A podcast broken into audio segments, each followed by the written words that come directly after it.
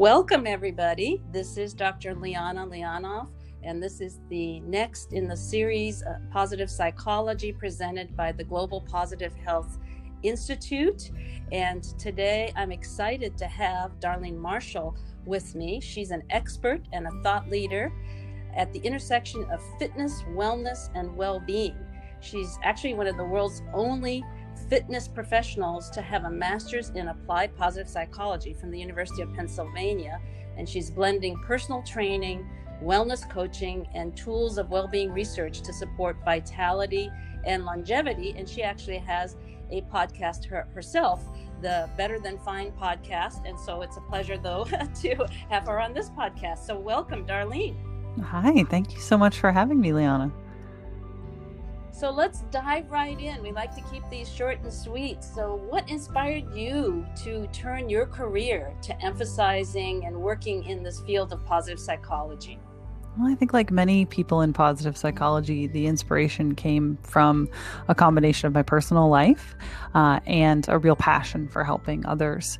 Um, so, uh, eight years into being a personal trainer, I was dealing with uh, the end of my marriage, and a friend suggested that I try Laurie Santos's Coursera course, which, if, if anyone familiar with it knows, it's the free course at, from Yale, uh, The Science of Well-Being. I think it used to be called The Science of Happiness.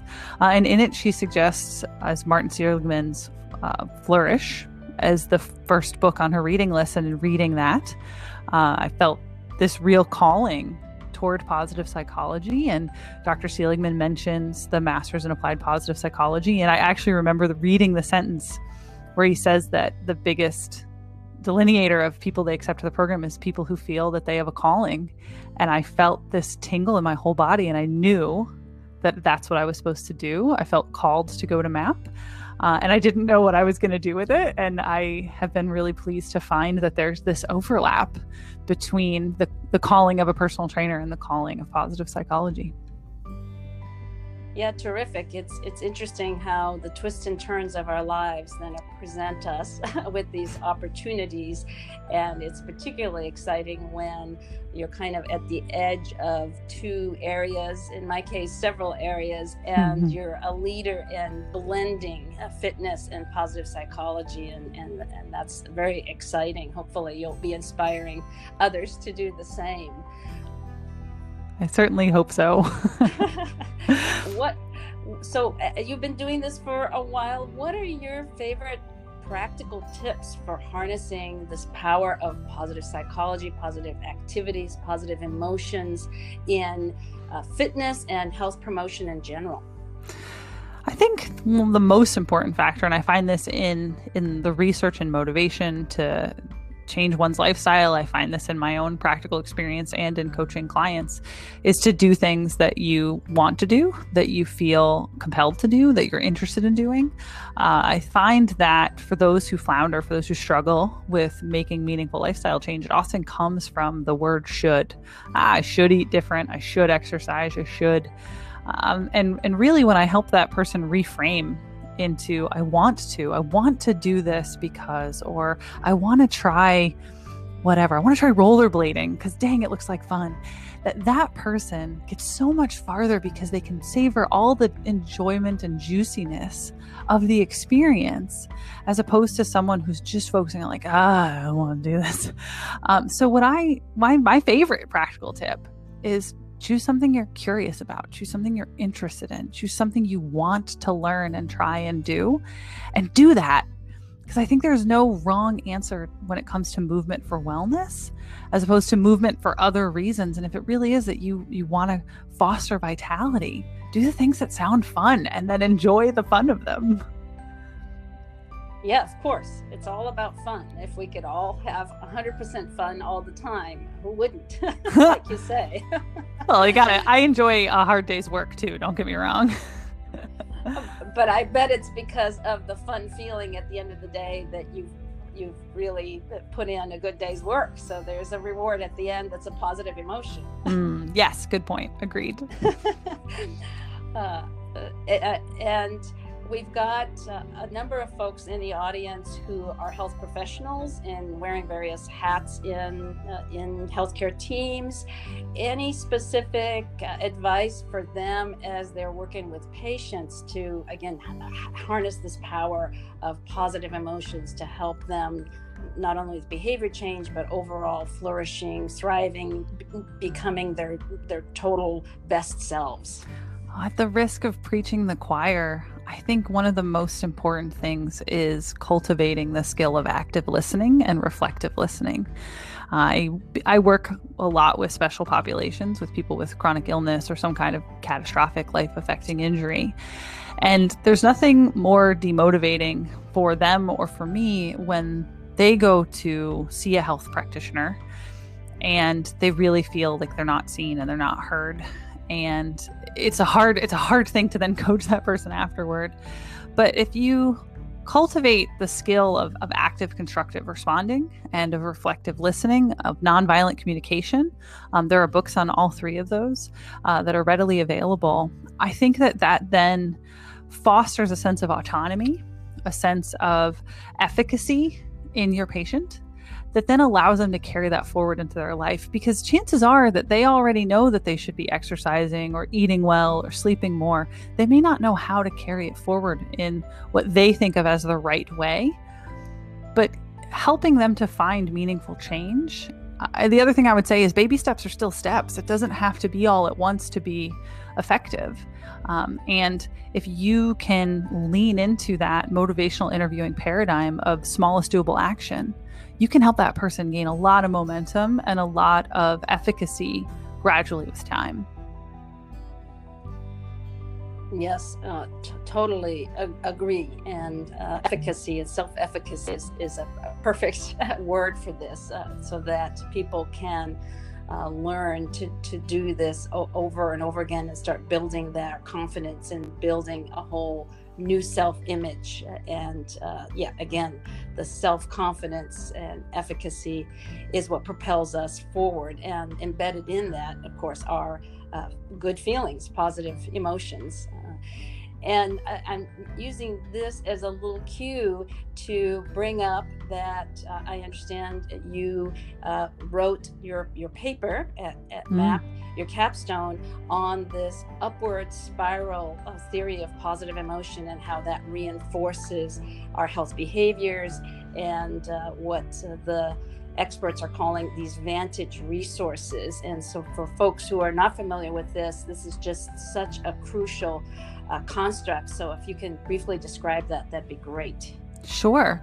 Uh, so, Vantage Resources is based on research by Pluess and Belsky, their theory that not all of us experience positive experiences in the same degree, right? You have one person who something good happens and they're like, yeah, and one person who they can't even feel that the good things are happening in their life. They have to have them pointed out. And so, what's the difference? Well, one of them is more sensitive can take advantage of the good stuff. That's vantage sensitivity. Uh, and the other one has a lower vantage sensitivity. And their theory was that we have things in our lives that happen to us that make us more sensitive to the good stuff. Those would be vantage resources. And so in my paper, one of the things I asserted was well, there's probably physiological indicators of vantage sensitivity. I call those vantage resource indicators. How do we know that that's happening? Uh, and what I've seen with the clients, you know, I have a very small sample size that I've been able to work with so far since I, I finished MAP just I think seven months ago. Um, but that small group I've worked with so far, I've seen changes in things like their sleep data, their heart rate variability, uh, their body composition, where without focusing on the traditional fitness lifestyle change things like okay lift heavier work out all the time you know severe calorie restriction those to me those are all acute stressors on the body and instead had them focus on positive change and on lifestyle adaptation that felt good and autonomous to them and was self-perpetuating. Um, and and saw these indicators shift at the same time that they were also describing their own positive experience shift. Um, so it's been interesting to me to dive a few levels deeper in this concept of upward spiraling, where I'm able to not just see it in the body, but start to be able to measure it in the body. Um, and I've got one client who now we're looking at her blood biomarkers and starting to dive in a little deeper in her biohacking and seeing how it's affecting her physiology on another deeper level than we have before. Yeah, that's uh, what's so exciting about this is that uh, uh, this arena of positive activities, positive emotions, through this upward spiral uh, model uh, really is putting out there that it's not just about emotions, it's not just about behaviors, it's direct physiologic impacts. And when I first learned about this, that really was a wonderful light bulb for me. So I'm happy to, to hear more about your research and uh, hopefully we can continue to gather more data around this. Yeah, That's my hope exciting. is that, um, so I, I want to fully own, I am so deeply a practitioner. I don't think I'm particularly a good uh, collector of data. Um, but I, I do sincerely hope that at some point, some responsible and educated scientist says, Oh, this sounds awesome and wants to come partner. So if you are that person, find me. well, I'm not a researcher as well, but but between us, we can hopefully uh, inspire uh, researchers to, to delve into this further. So, uh, and of course, we need great mm, practitioners you. like yourself. so, it's a win win for everybody. Well, as we're closing out this uh, short podcast, uh, can you share some useful resources uh, that you would recommend for the audience who wants to learn more about all of what we've been talking about? I think about? for for the you know casual consumer, maybe the practitioner who's looking for meaningful lifestyle interventions that are based in wellness, well being. Um, one of my favorite books of 2020 was Kelly McGonigal's The Joy of Movement. And that really dives into movement from a wellness and well being lens and what's happening in our physiology that supports the increase in well being that comes with movement and all the different ways that that interacts. And it really inspired me. It's a great book. Um, I'd say it, it, for someone looking for those communication tools, uh, nonviolent communication. And I, I'm sorry that there's a typo in my notes and the, the author is escaping me, but I'll make sure to send you the link, Liana, so you can put it in the show notes. Um, nonviolent communication sure. if you google it it's a, a, brilliant book about communicating in a way that helps other people feel seen and heard when they are processing difficult emotion uh, and then for anyone coming from the practitioner side who might not be familiar with some of the nuances of positive psychology, I would point you to that Coursera course. Um, if you Google uh, the the most popular class at Yale, you'll find a nice New York Times article about it. And Laurie Santos is a delightful educator and one of the great things about that course is I believe to truly understand the efficacy, the power of positive psychology, it can't purely be theory. You have to feel it and experience it. And it's an experiential course that you can apply for yourself. And then you'll see how these lifestyle interventions create benefit not through just their existence, but through their application yes, very p- powerful. And uh, uh, for those who are not familiar with Laurie Santos, uh, she's another one to, to follow and all her offerings. There's mm. so much to learn from her. So I agree. All right. Well, we're uh, at the end of uh, our podcast. Anything else you would like to emphasize or share uh, on this? Uh, resilience, thriving, positive psychology. I think if you topic. don't mind, I'll just quickly plug uh, anyone interested. You can follow me on Instagram at darlene.coach. And my podcast is called Better Than Fine. And you can get it kind of any podcasting platform. Terrific. And thank you, thank you so much for being on this podcast with us. Thank you for everything you do. Thank you for being a colleague now with us on the leadership team of the International Positive Psychology Association. And we'll uh, continue to advance this very important movement towards happiness, health, and thriving. Thank you. So thank you so much. All right. Take care everybody everybody be be well be safe and we look forward to having you back on another one Thank of you. these podcasts